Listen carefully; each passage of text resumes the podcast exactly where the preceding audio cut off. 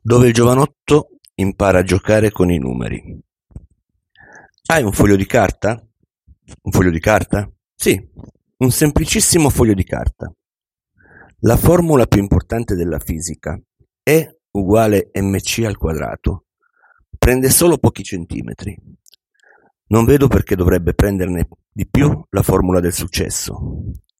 Già, in effetti, però, mi spiace, non ho fogli di carta, disse il giovanotto palpandosi istintivamente le tasche. Ma non avevi una lettera di raccomandazione? Già, è vero, disse il giovanotto. Decisamente il milionario pensava a tutto. Il giovanotto cavò di tasca la lettera e gliela porse. No, tienila tu, ne avrai bisogno. Ah sì? Scusi, ma temo di non capire. Capirai subito, non ti preoccupare. Ma prima di tutto vorrei che tu mi facessi una promessa. Una promessa? Quale? Molte persone vogliono fare fortuna, però confondono il fine con i mezzi. Non bisogna cercare di guadagnare denaro solo per diventare ricchi. All'origine di ogni fortuna c'è quasi sempre la volontà di procurare al più vasto numero di persone possibile il miglior servizio o il miglior prodotto al miglior prezzo. In altre parole, a guadagnare più di tutti è chi più di tutti aiuta gli altri. In fondo la ricchezza non è altro che la misura di una riconoscenza, quella per il servizio reso da un individuo alla comunità. Bill Gates è diventato ricco perché è una persona ambiziosa e geniale, certamente, ma anche perché aveva un progetto. Voleva offrire a milioni di americani un prodotto informatico nuovo che fosse in grado di trasformare la loro vita. Da giovane io ero molto povero e ne ho sofferto parecchio. L'unica istruzione che ho avuto è stata quella che io stesso mi sono dato.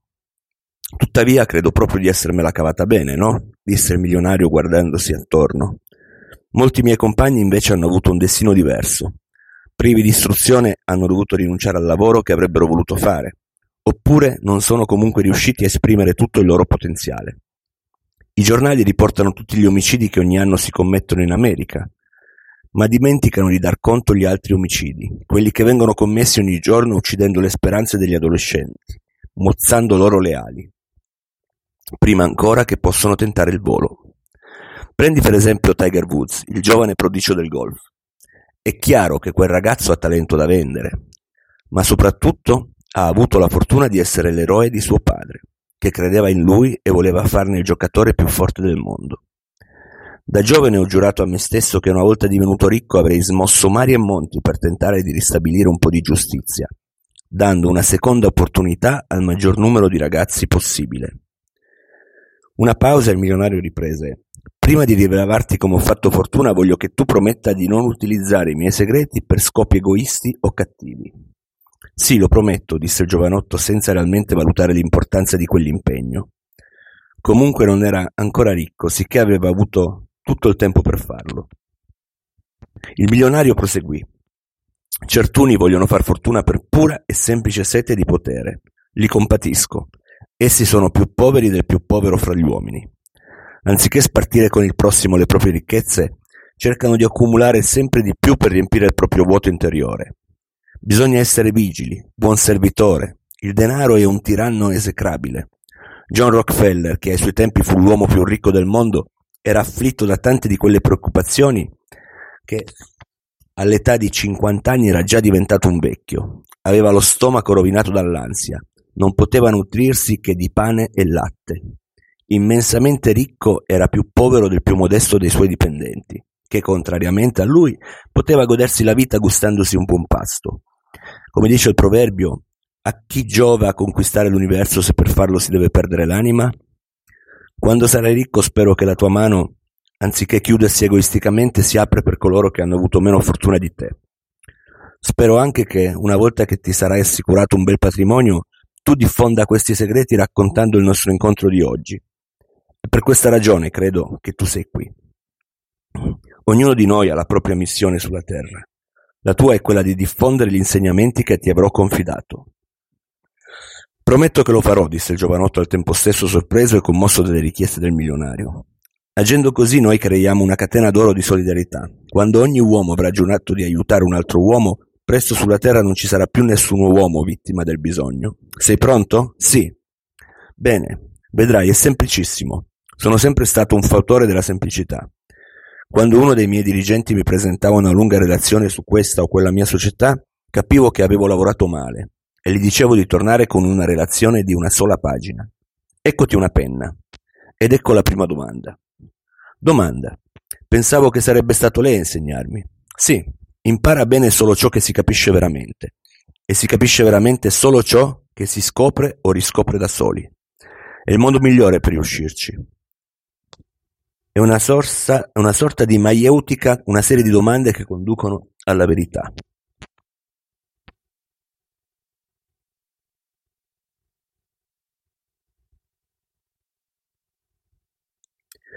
Vedo che conosce Socrate, pur non essendo andato a scuola, commento ironicamente il giovanotto. Vedo che anche tu lo conosci. Mi fa piacere e mi complimento con te. Bene, ma adesso pensiamo alle cose serie. Ecco dunque la prima domanda. Quest'anno quanto vorresti guadagnare? Scrivilo sul foglio. Il giovanotto non capiva bene dove volesse andare a parare il milionario, ma quel gioco lo divertiva. Rifletté a voce alta. Beh, non saprei, forse un milione? Un milione, d'accordo, è un buon inizio, scrivi un milione. Il giovanotto annotò la cifra magica e verificò minuziosamente il numero di zeri, sei. Adesso, disse il milionario, la seconda domanda. Quest'anno quanto pensi di poter guadagnare? Gli ho detto un milione. No, non quanto vorresti guadagnare, quanto pensi di poter guadagnare. Capisco, disse il giovanotto che aveva risposto troppo in fretta. In effetti non è la stessa cosa. Non saprei, forse diciamo 40.000? 40.000, esclamò il milionario. Ullala, vogliamo proprio rovinarci. Il giovanotto sembrava imbarazzato, come se avesse raccontato un'enorme frottola. Ma è comunque un inizio. Avrei preferito uno zero in più, 400.000. Ci vorrà un po' più di lavoro, ma non preoccuparti, non sarà un lavoro faticoso. Tuttavia sarà probabilmente il lavoro più importante che ti capiterà di fare, il lavoro su te stesso. Temo di non capire. Scrivendo 40.000 tu non hai fatto altro che radiografare il tuo ritratto interiore. Hai rivelato l'immagine che hai di te stesso, quantomeno per quel che concerne il lavoro. Ai tuoi occhi sul mercato del lavoro tu vali 40.000 dollari all'anno, non un centesimo di più. Diciamo che è il tuo limite mentale. Tra l'altro ti faccio notare che questo limite sei proprio tu a importelo. Ma bisogna essere realisti, no? Allo stato attuale non vedo proprio come potrei guadagnare di più. Ogni giorno ti si presentano centinaia, che dico migliaia di occasioni. Ti passano sotto il naso, ma tu non le vedi per il semplice fatto che la tua attenzione è rivolta altrove. A un lavoro che non ami, alle frustrazioni che esso fa nascere in te. Tu devi innanzitutto compiere una rivoluzione interiore. Non aver paura dei tuoi desideri profondi, anche più folli, rispettali. Essi sono la promessa di ciò che puoi diventare, sono la sfera di cristallo in cui puoi leggere il tuo futuro. Se neghi i tuoi desideri, neghi te stesso. Anziché star tutto il giorno a pensare il mio lavoro mi annoia, il principale è ingiusto con me, di a te stesso tra tre mesi, tra tre settimane, tra tre giorni troverò il lavoro ideale, eleverò il mio spirito e i miei desideri avranno l'autorità e il potere di un decreto. Concepirò una situazione ideale e avendola concepita, poiché il mio pensiero è giusto e potente, ciò che ho generato con l'occhio dello spirito si realizzerà nella bellezza dell'ideale. Le circostanze si adatteranno a questa concezione potente e chiara del mio spirito. Allora, irresistibilmente verrò attratto verso un'altra sfera di esistenza. Mi evolverò in un ambito più perfetto e più nobile che corrisponde alle mie aspirazioni più vere, quelle che non avrò avuto paura di esprimere e che avranno preso il posto delle mie paure e delle mie recriminazioni che finora non hanno fatto altro che generare e attirare altre recriminazioni e altre paure. In questa sfera nuova e luminosa potrò svilupparmi a mio piacimento e con mia grande sorpresa mi renderò conto che le mie attuali frustrazioni erano sacrosante e utili e necessarie perché mi hanno consentito di volermi superare, perché hanno spronato il mio desiderio. Adesso che sono consapevole di questa cosa, adesso che conosco la verità, finché occupo ancora la posizione che occupo nella vita, non intendo sprecare neppure un'oncia della mia preziosa energia mentale, lamentandomi della mia sorte. Visualizzo ciò che voglio ottenere, mi compiaccio di sentirlo così vicino alla mia mano da poterlo quasi toccare. Faccio come se l'avessi già ottenuto. Poiché so ciò che desidero veramente, ciò che credo possibile esiste realmente può avverarsi, molto rapidamente, quasi automaticamente, purché la mia fede sia potente. Ciò che desidero lo vedo non come una semplice utopia, un sogno dello spirito, bensì come una realtà, poiché lo spirito è la realtà ultima e addirittura, un giorno te ne renderai conto, l'unica realtà. Il giovanotto non era sicuro di aver compreso per l'intero il ragionamento del vecchio, ma la sua esaltazione lo aveva commosso. Tuttavia un'obiezione si era fatta strada nella sua mente. Ma io non ho nessun diploma. Passarono parecchi secondi prima che il milionario riuscisse a placare la risata omerica che lo aveva scosso. Welcome to the club. Buona questa, proprio buona. Neanch'io ho un diploma e francamente potrebbe essere proprio per questa ragione che ho fatto fortuna. I diplomi sono un'ottima cosa, possono aprirti tante porte in giro per il mondo, ma possono anche chiuderti le porte dello spirito. Se hai un diploma rischi di metterti a dormire sugli allori. Se non ne hai, sai che dovrai tutto alla tua iniziativa e al tuo talento. In banca non ho un centesimo, continuò a lamentarsi il giovanotto, e ho appena firmato un assegno da 10.000 dollari. La mancanza di denaro dovrà essere l'ultima delle tue preoccupazioni. L'unica cosa che conta è la tua forza interiore, la potenza intatta del tuo sogno. Su, torniamo al nostro piccolo esercizio. Dimmi la cifra di 40.000 dollari la prima che ti sia venuta in mente? Eh, no, ammise il giovanotto. La prima era 60.000. È già un po' meglio. Perché non hai scritto quella? Mi sembrava irraggiungibile. Perché? Perché mai non potresti guadagnare 60.000 dollari in un anno quando c'è gente che questa cifra la guadagna in un mese?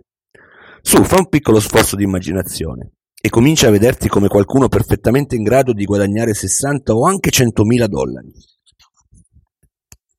all'anno. È un passaggio fondamentale, perché così allarghi il tuo limite mentale. Vedendoti come qualcuno che guadagna 40.000 dollari all'anno, molto probabilmente attirerai delle circostanze che si adatteranno a questa convinzione. E così non diventerai mai milionario. Se al contrario ti sforzi di allargare il tuo orizzonte mentale, se ti convinci di poter guadagnare 100.000 o anche 200.000 dollari all'anno, le tue prospettive cambieranno automaticamente. Attirerai circostanze nuove e diverse. Verrai messo in contatto con persone e opportunità che si adatteranno alla tua nuova visione interiore. Se ti troverai per le mani un lavoro che potrebbe farti guadagnare soltanto 40.000 dollari, lo rifiuterai e così attirerai un lavoro che potrà farti guadagnare di più e che soprattutto ti permetterà di realizzarti di più, di esprimere tutto il tuo talento. Se le prospettive dell'ambito in cui ti trovi non saranno brillanti, un caso fortunato ti consentirà di uscirne e ti ritroverai in un ambito dove tutto sarà più facile, più abbondante. Poiché l'abbondanza esiste, ma il tuo spirito deve aprirsi a essa, tu devi vibrare all'unisono con essa e rifiutare ogni pensiero di indigenza. Allora scaturiranno per te opportunità incredibili, pioverà denaro, avrai la sensazione che provenga da una sorgente inesauribile. Ti chiederai dove ti trovassi qualche giorno prima, quando le tue prospettive ti sembravano inesistenti. Ti trovavi nello stesso identico posto, nella stessa identica posizione, e le opportunità erano lì, in una sorta di universo parallelo che poi è quello dove vivono tutti i milionari. Capirai di essere riuscito a entrarci grazie alla rivoluzione del tuo spirito.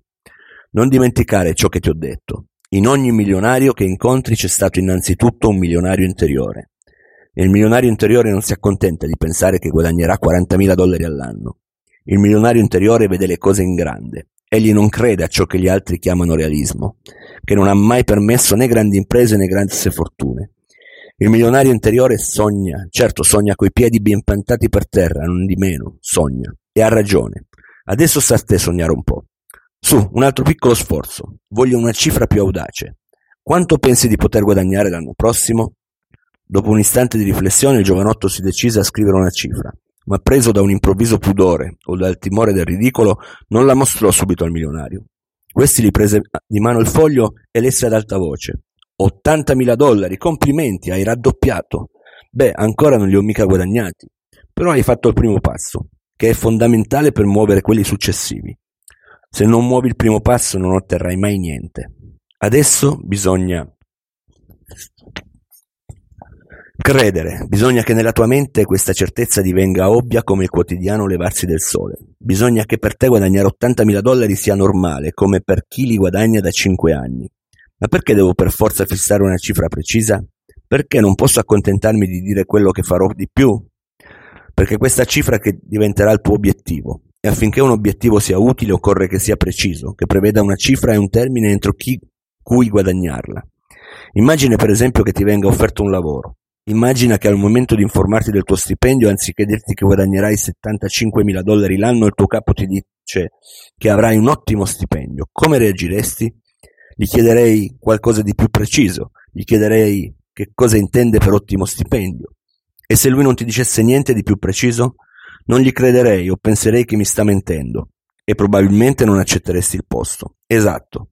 Ebbene, se ti darai un obiettivo così sfumato, come l'anno prossimo guadagnerò di più, il tuo nume interiore, che alcuni chiamano subconsciente e che senza che tu te ne renda conto governa buona parte della tua vita, reagirà esattamente come te.